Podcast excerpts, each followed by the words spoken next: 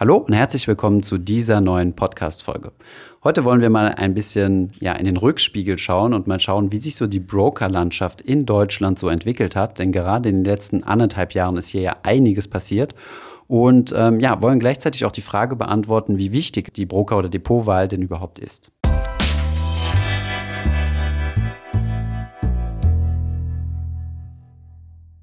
Diese Folge ist mal wieder eine Finanzhus Podcast Exklusivfolge. Das bedeutet, ich bin nicht alleine, sondern mit Calvin. Hey, Hi Thomas. Calvin.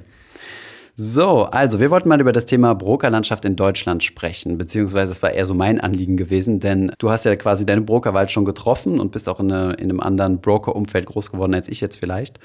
Und äh, ja, gerade in den anderthalb letzten Jahren ist ja extrem viel passiert. Und ähm, jetzt, wo man sagen konnte, ja, fast zehn Jahre lang ist nichts passiert seit der Revolution von der Filialbanken auf die Online-Broker. Und ähm, ja, jetzt überschlägt sich auf einmal alles wieder und es gibt jede Menge neue Broker. Und in diesem Kontext erreicht uns halt super häufig die Frage, wie wichtig ist denn überhaupt die Brokerwahl, ja? Und vielleicht da einfach mal so ein bisschen, ich habe mal einfach mal so aufgeschrieben, was es so für unterschiedliche Brokerarten gab. Also wenn ich sage Broker, meine ich damit natürlich die Depotbanken, ne, wo du deine ganz normalen Aktien, ETFs oder andere Wertpapiere kaufen kannst. Und ja, zunächst einmal gab es da eigentlich nur so die Filialbanken, so typischerweise Deutsche Bank, Postbank, die ganzen Sparkassen und Volksbanken, die ja eigentlich sehr, sehr teuer sind. Also wenn man das aus heutiger Perspektive betrachtet, da zahlst du prozentual auf den Kauf äh, einige Prozent und dann gibt es noch Mindestkaufgebühren. Also wenn du dafür ein paar tausend Euro investierst, kannst du da schnell mal so auf 100 Euro oder mehr ähm, Gebühren kommen. Ja.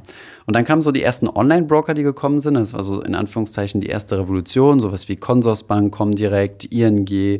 Ähm, Habe ich noch jemanden vergessen? Ja, bestimmt. Also es gab da einige, die gekommen sind. Und äh, du hast ja selbst auch schon mal Erfahrung mit der Comdirect gesammelt, richtig? Das fandst du ja noch relativ oldschool. Ich habe es versucht, ja. Du hast es versucht. Ähm, bei dir ist es gescheitert am Videoident-Verfahren. Genau, einmal durchgemacht und dann gab es irgendein Problem und das hatte ich dann zweimal versucht, aber nicht geschafft. Mm, ja. Auch das ist mal ein Riesenluxus. Also dieses Video-Ident-Verfahren ist ja auch verhältnismäßig neu. Ist in Deutschland das erste Mal gekommen mit äh, N26, glaube ich, und ID Now, die, die das mit äh, N26, glaube ich, zusammen aufgebaut haben. Und früher musstest du noch äh, zur Postfiliale gehen. Also ich hatte, war 13 Jahre lang Comdirect-Kunde, habe mein Comdirect-Depot jetzt geschlossen. Und ähm, damals, als ich das eröffnet hat, musste ich zur Filiale gehen und dort äh, irgendwelche Papiere mit der, mit der Filialmitarbeiterin ausfüllen. Das wurde dann in einen Briefumschlag geset, äh, gesteckt und äh, zwei Wochen verschickt und zwei Wochen später habe ich dann meine Depotunterlagen gehabt. Ja, also eigentlich auch wie beim Girokonto früher auch. Genau, ja, also du musstest dich halt einfach identifizieren und das war natürlich schon eine Revolution, weil wenn du, ähm, die Alternative war damals gewesen, ich hätte eine Commerzbank-Filiale gehen können und mich dort identifizieren am Schalter und äh, das war eigentlich gang und gäbe. Also für alle Banktransaktionen, die du machen wolltest, wo du identifiziert werden musst, musstest du in die Filiale gehen. Ja, und genau, und dann gab es äh, neue Challenger-Banken, die gekommen sind. Äh, hierzu zählt zum Beispiel Flatex. Flatex ist ja auch ähm, an der Börse gelistet, ist so halbwegs beliebt oder ja, hat's irgendwie schaffen die das PR-mäßig nicht so, habe ich das Gefühl, zumindest bei den, bei den Privatanlegern, die waren die ersten, die haben Negativzinsen auf das Verrechnungskonto eingeführt. Die waren jetzt mittlerweile die ersten, die mal so eine Depotführungsgebühr einge also eine Depotführungsgebühr eingeführt haben, und zwar prozentual auf dein Anlagevermögen von 0,1 Prozent ähm, sind damit ein bisschen in Verruf gekommen. Ansonsten eigentlich ein ganz guter Broker und die haben vor kurzem noch DeGiro gekauft. Und DeGiro ist ein niederländischer Broker. Dort habe ich übrigens äh, aus Disclaimer-Gründen auch ein Depot, äh, allerdings in Frankreich, weil ähm, ja, ich habe in Frankreich gearbeitet, habe dort mein Geld angelegt und das günstigste Depot war dort mit Abstand DeGiro gewesen. Ja, und jetzt kommen wir eigentlich zum eigentlichen Thema. Hast du ja diese ganzen neuen ähm, Smartphone- und, und Billigbroker, ähm, wie zum Beispiel, also gerade in den letzten anderthalb Jahren sind ja sechs Stück auf den Markt gekommen. Trade Republic, Just Trade, Smart Broker, Gratis Broker, Bucks, Zero und ähm, ganz neu jetzt mit dabei auch Scalable Capital. Scalable Capital kannst du ja vielleicht als Robotweiser, weiß nicht, ob du das mitgekriegt hast. Mhm. Und die ähm, ja, haben jetzt ihren eigenen, ihren eigenen Broker auf den Markt gebracht und das sehr, sehr günstig. Also für 99 Cent kannst du dort alles handeln. Und was sehr ja, beeindruckend ist, ist, dass die fast alle ETFs sparplanfähig gemacht haben, die man in Deutschland so kaufen kann. Und das ist halt schon eine ziemliche Revolution. Eine andere Revolution wurde von Trade Republic, ähm, ja, meiner Meinung nach äh, eingeführt. Erstens mal sind die so ein bisschen meiner Meinung nach das N26 für das Depot. Ähm, dahingehend, dass, ähm, dass du alles über Smartphone machen kannst, ne? Mobile First und du hast sogar gar keine Desktop-Applikation und das Ganze sogar relativ günstig. Und ich denke, das Ganze kommt so ein bisschen aus den USA In den USA hast du Robin Hood. Robin Hood ziemlich bekannt dafür, die, ähm, ich glaube, weiß jetzt nicht, ob die die ersten waren, aber zu den ersten gehört haben, die das Zero Commission Trading gemacht haben. Das heißt, du kannst handeln, ohne dafür irgendwelche Gebühren zu bezahlen. Und ähm, es gibt jetzt schon einige Zeit lang eine Spekulation, dass eventuell Robin Hood äh, in den deutschen Markt reinkommen wird. Das heißt, es gibt extrem viel Bewegung, gerade in den letzten anderthalb äh, Jahren. Und ähm, ja, man kann mal gespannt sein, was, äh, was so passieren wird, wer sich da so, wer sich da so durchsetzen wird. Mhm, okay. Vielleicht kannst du noch mal auch erklären, warum eigentlich die äh, Depots immer günstiger werden. Also woher, mhm. wie ist die erste Welle entstanden? Ähm, was war ausschlaggebend für diesen äh, Kostensturz, den mhm. ersten? Und was ist auch der Grund für den zweiten Kostensturz? Also mhm. es scheint ja so zu sein, dass es ja diese drei immer äh, günstiger wird, ja. Wellen gibt und jetzt eben ja ja, genau. Ja, gute Frage. Also das Filial, also der Switch von Filiale auf Online, äh, Online-Broker ist natürlich genauso wie beim Girokonto ne, relativ einfach zu erklären. Du hast keine Filialen mehr, die du bezahlen musst, keine weniger, deutlich weniger Mitarbeiter, die du bezahlen musst. Und es ist so eine erste technologische Revolution in Anführungszeichen, dass das Ganze ein bisschen automatisiert und standardisiert wurde und dadurch halt die Kosten reduziert ja, wurden. Also keine, keine Filialen mehr, wo du Miete zahlen musst und so weiter. Ja, ja, genau. Also das, das Geld ähm, haben sich natürlich äh, Comdirect, Consors und wie sie alle heißen, ING gespart und konnten dadurch natürlich was Günstiges anbieten. Kommt natürlich auch äh, daher, dass hier keine Beratung angeboten wird. Also mein, einige machen mhm. das jetzt äh, für vermögendere Privatkunden, aber du hast halt keine individuelle Wertpapierberatung, ne, was du natürlich im Filialgeschäft in der Vergangenheit deutlich mehr hattest als heute. Mittlerweile sind die Berater da sehr eingeschränkt und können nur noch unter sehr starken Auflagen die Einzelaktien empfehlen. Es ist sehr, sehr selten und, ähm, und für Fonds auch deutlich reglementierter. Und dann jetzt ja die neuen, äh, eine gute Frage. Also die haben halt irgendwie solchen Symbiosen gefunden mit äh, Wertpapier, ähm, mit außerbörslichen Wertpapierplattformen. Trade Republic und Smart Broker zum Beispiel arbeiten mit äh, Lang und Schwarz. Das ist eine außerbörsliche Handelsplattform, ich glaube ansässig in Hamburg. Scalable Capital mit GetTex oder GetTrax, ich weiß nicht mehr genau, wie die heißen. Das ist so eine Handelsplattform von München. Und ähm, ja, ist halt eine gute Frage. Wie machen die das mit diesem Zero Commission? Oder beziehungsweise äh, bei Trade Republic heißt es ja, du kannst äh, traden für 1 Euro, aber diese 1 Euro sind Fremdkostenpauschale. Mhm. Das heißt, es ist nicht, was irgendwie in deren Tasche geht. Und wie machen die das? Und ja, die bekommen dann so eine Art, äh, ja, Kickback nennt man das, also, man, also Kickback ist es nicht, aber die bekommen dann irgendwie eine Provision oder eine Beteiligung ne, an den Umsätzen, die dann zum Beispiel das Bankhaus Lang und Schwarz macht. Das kann man auch in den äh, allgemeinen Geschäftsbedingungen von Trade Republic nachlesen. Okay. Äh, wie hat man denn früher eigentlich Aktien gekauft und wie kauft man sie heute? Ja, ähm, hast im, Vor im Vorgespräch ja schon mal erwähnt, äh, dass du es lustig fandst, dass irgendjemand erwähnt hat, dass er übers Telefon Aktien gekauft hat. Das ist aber de facto noch in vielen, äh, in vielen Ländern so. Ja? Also mhm. du kannst übers Telefon handeln, also dort anrufen. Weiß jetzt nicht, ob das bei Trade Republic, Just Trade und Co. geht. Ich glaube es jetzt nicht mehr. Also ich glaube nicht, das würde mich stark wundern, aber so zum Beispiel Consors oder Comdirect kannst du immer noch anrufen. Ich finde, es klingt irgendwie ganz cool zu sagen, ich rufe jetzt mal meinen Bankberater an und platziere eine Order. Hast ja klar, ich meine, natürlich, wenn du die direkte Durchwahl sogar noch aus Börsenpaket hast, ja, und dann dein, so, so, so à la Wolf of Wall Street Style, weißt du, so, ja. ähm, wo du dann deine Stocks äh, am Telefon kaufst und verkaufst, ja. Mit den AirPods. Mit den, naja, das ist dann vielleicht damals noch nicht zumindest, sondern eher so ein großer. Ja, heute so, wenn man so vermögend ist. Nee, ähm, aber das ist ja auch so ein Aufwand, wo man ganz klar sieht, okay, da steckt eine Person dahinter, die muss bezahlt werden, ergo entstehen Kosten. Hm. Und das ist ja bei diesen äh, Neo-Brokern äh, ja nicht der Fall. Ja, genau. Also du also wenn du übers äh, Telefon handelst, ist es sowieso immer teurer. Mhm. Ja.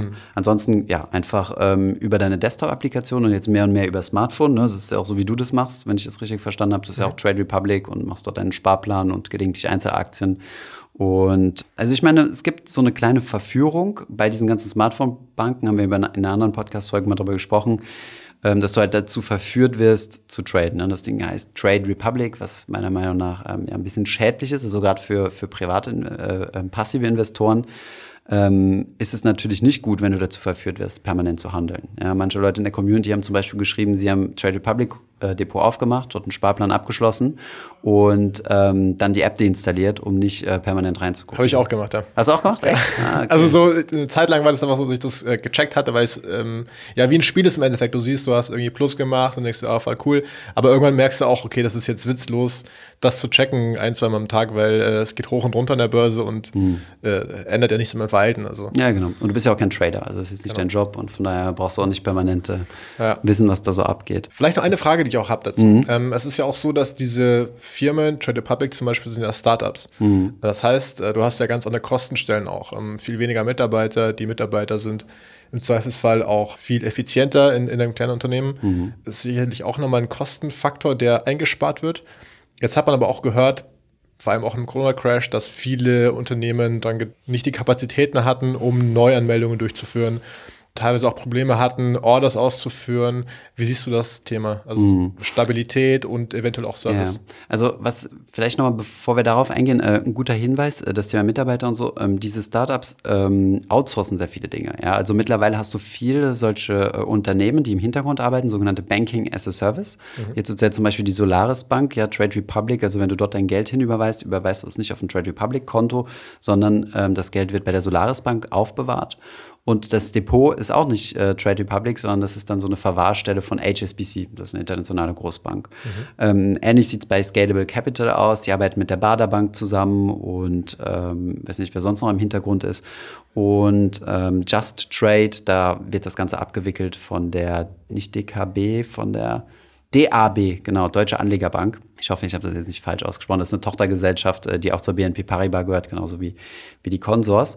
Und ähm, genau, da werden sehr viele Dinge outgesourced. Das heißt, diese Unternehmen konzentrieren sich halt, ähnlich wie N26 das am Anfang gemacht hat, haben, ausschließlich auf die Technologie, auf die App, ähm, auf das User Interface, um das halt möglichst angenehm mhm. zu machen und um jeden Preis halt die Kosten zu drücken. Okay, also Kerngeschäft ist dann quasi User Experience und alles, was äh, outgesourced werden kann und anderswo günstiger eingekauft werden kann, wird eben auch dann. Das, was äh, nicht Kerngeschäft ist, ja. genau.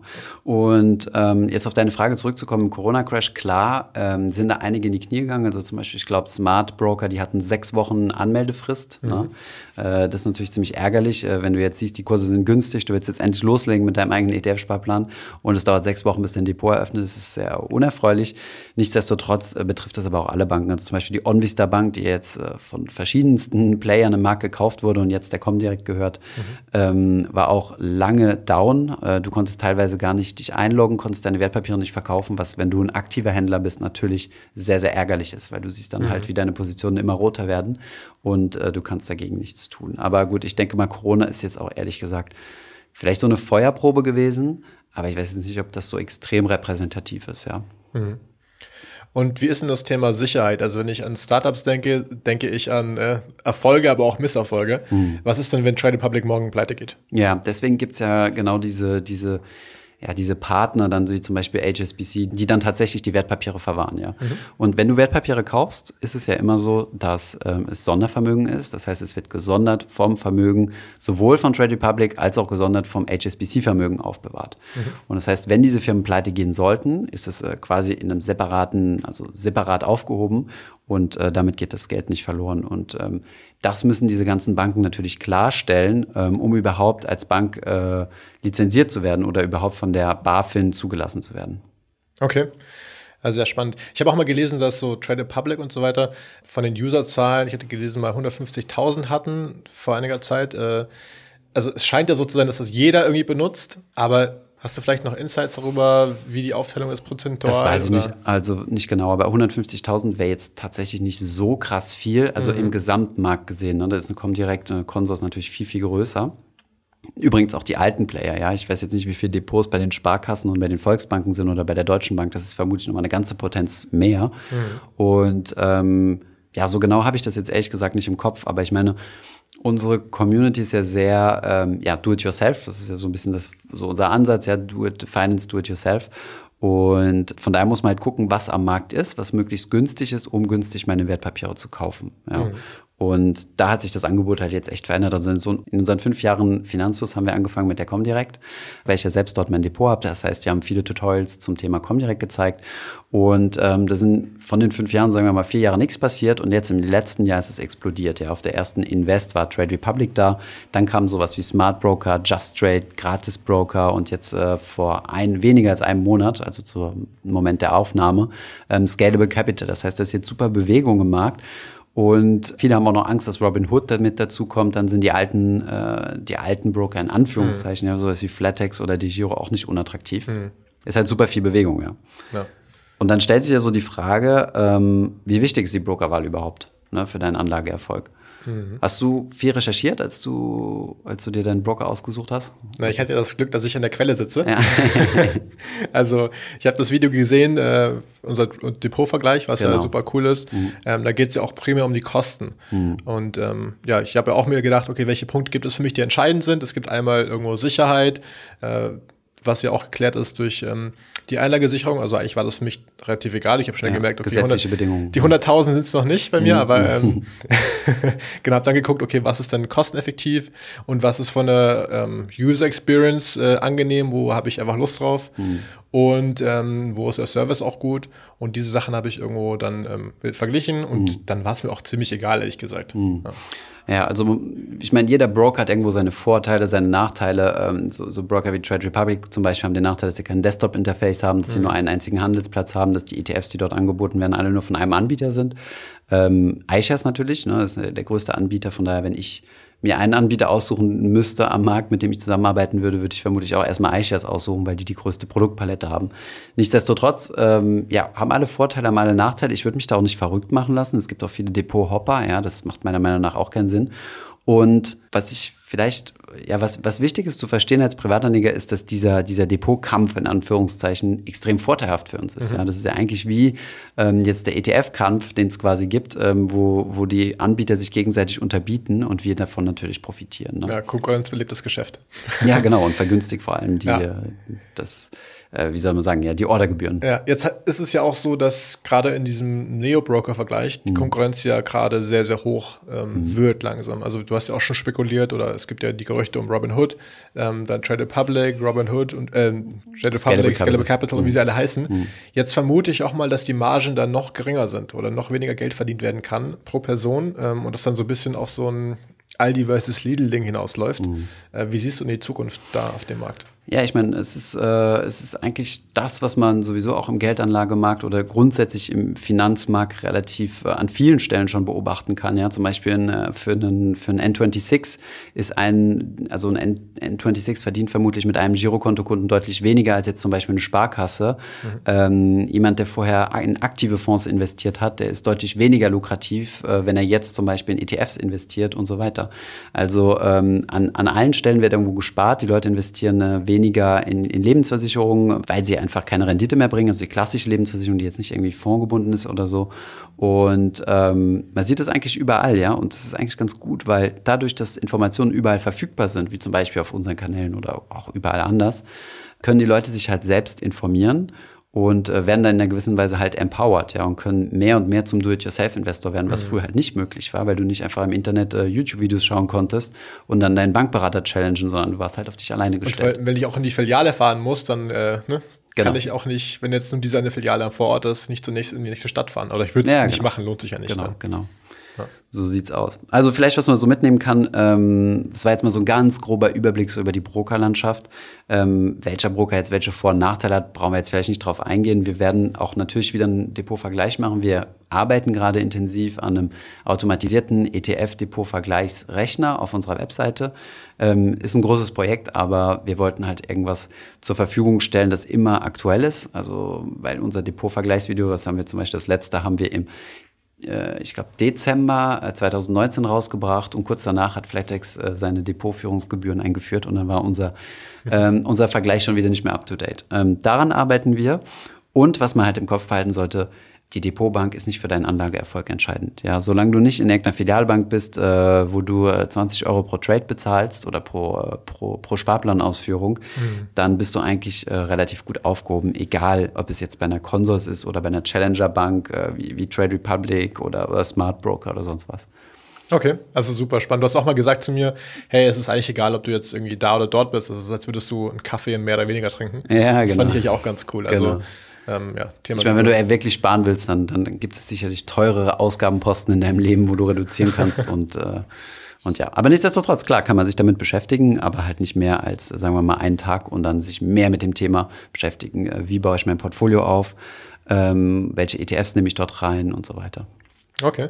Glaubst du auch, dass es dann weiterhin äh, ja, von den Preisen nach unten gehen wird oder wird es irgendwann wieder so ein ähm, ja, einen Anstieg geben. Es gibt ja auch jetzt bei den Banken teilweise wieder Depotgebühren, also nicht, ja, oder Doch, Depotführungsgebühren, ja, ja. Ja, okay. Depotführungsgebühren, äh, Kontoführungsgebühren wurden in manchen Stellen eingeführt, Negativzinsen wurden, also wie gesagt, es geht in beide Richtungen. Ja. Also wir haben vor kurzem auch nochmal mit jemandem aus diesem Online-Bankenbereich gesprochen, der uns sagte, dass bald wieder Depotführungsgebühren eventuell eingeführt werden könnten. Die ING hat Depotführungsgebühren eingeführt, Flatex, mhm. wie wir es eben schon gesagt haben. Und auf der anderen Seite kommen natürlich neue Actor auf den Markt, die, äh, die immer günstiger werden. Und ähm, ja, ich denke, da wird sich so ein bisschen die Spreu vom Weizen trennen. Und diejenigen, die halt wirklich so eine Full-Service-Bank wollen, wo du, wie wir eben sagten, am Telefon anrufen kannst, wo du äh, alle möglichen äh, Sonder- Sonderwünsche erfüllt bekommst, wie zum Beispiel, wenn du Dividenden aus dem Ausland kassieren willst, gab es ja bei Trade Republic mal so eine Gebühr von 15 Euro. Das heißt, wenn du zum Beispiel in ähm, ja, eine Amazon, wobei ich weiß nicht, ich glaube, Amazon zahlt keine Dividende, aber wenn du zum Beispiel in so ein Procter Gamble investiert hast und äh, da kam dann Dividende, dann wurden da erstmal 15 Euro abgezogen, Verarbeitungsgebühren. Äh, und ähm, das haben die natürlich jetzt fallen lassen. Aber ja, ich denke mal, wenn du auf so eine Full-Service-Bank zurückgreifen willst, musst du dann in Zukunft vielleicht tendenziell ein bisschen mehr bezahlen. Aber wenn du sagst, ich bin komplett do-it-yourself und äh, ich will einfach nur die Brot- und Butter-ETFs kaufen, nicht irgendwelche besonderen Zockerdinger, mhm. dann könnte ich mir vorstellen, dass es mehr und mehr Richtung Zero-Trading geht, also Zero, Zero Commission. Ja. Hm. Okay, ja, sehr, sehr spannend. Aber einfach uns folgen und äh, wir halten euch auf dem Laufenden. genau. Top. Vielen Dank, Calvin. Wenn du sonst keine Fragen hast, dann würde ich sagen, war's das. Ja, vielen Dank und danke fürs Zuhören. Ich hoffe, diese Podcast-Folge hat dir gefallen. Wenn ja, dann zöger doch nicht in deinem Umfeld über diesen Podcast zu sprechen, bei Freunden und Bekannten. Ich denke, es gibt auch in deinem Umfeld viele Menschen, die sich für das Thema finanzielle Bildung interessieren oder interessieren sollten. Wenn du auf iTunes bist, würden wir uns auch freuen, wenn du uns eine positive Bewertung dalässt. Das hilft uns, den Podcast noch einfacher auffindbar zu machen. Alle wichtigen Links und Verweise findest du wie immer in den Show Notes zu diesem Podcast. Vielen Dank fürs Zuhören und bis zum nächsten Mal.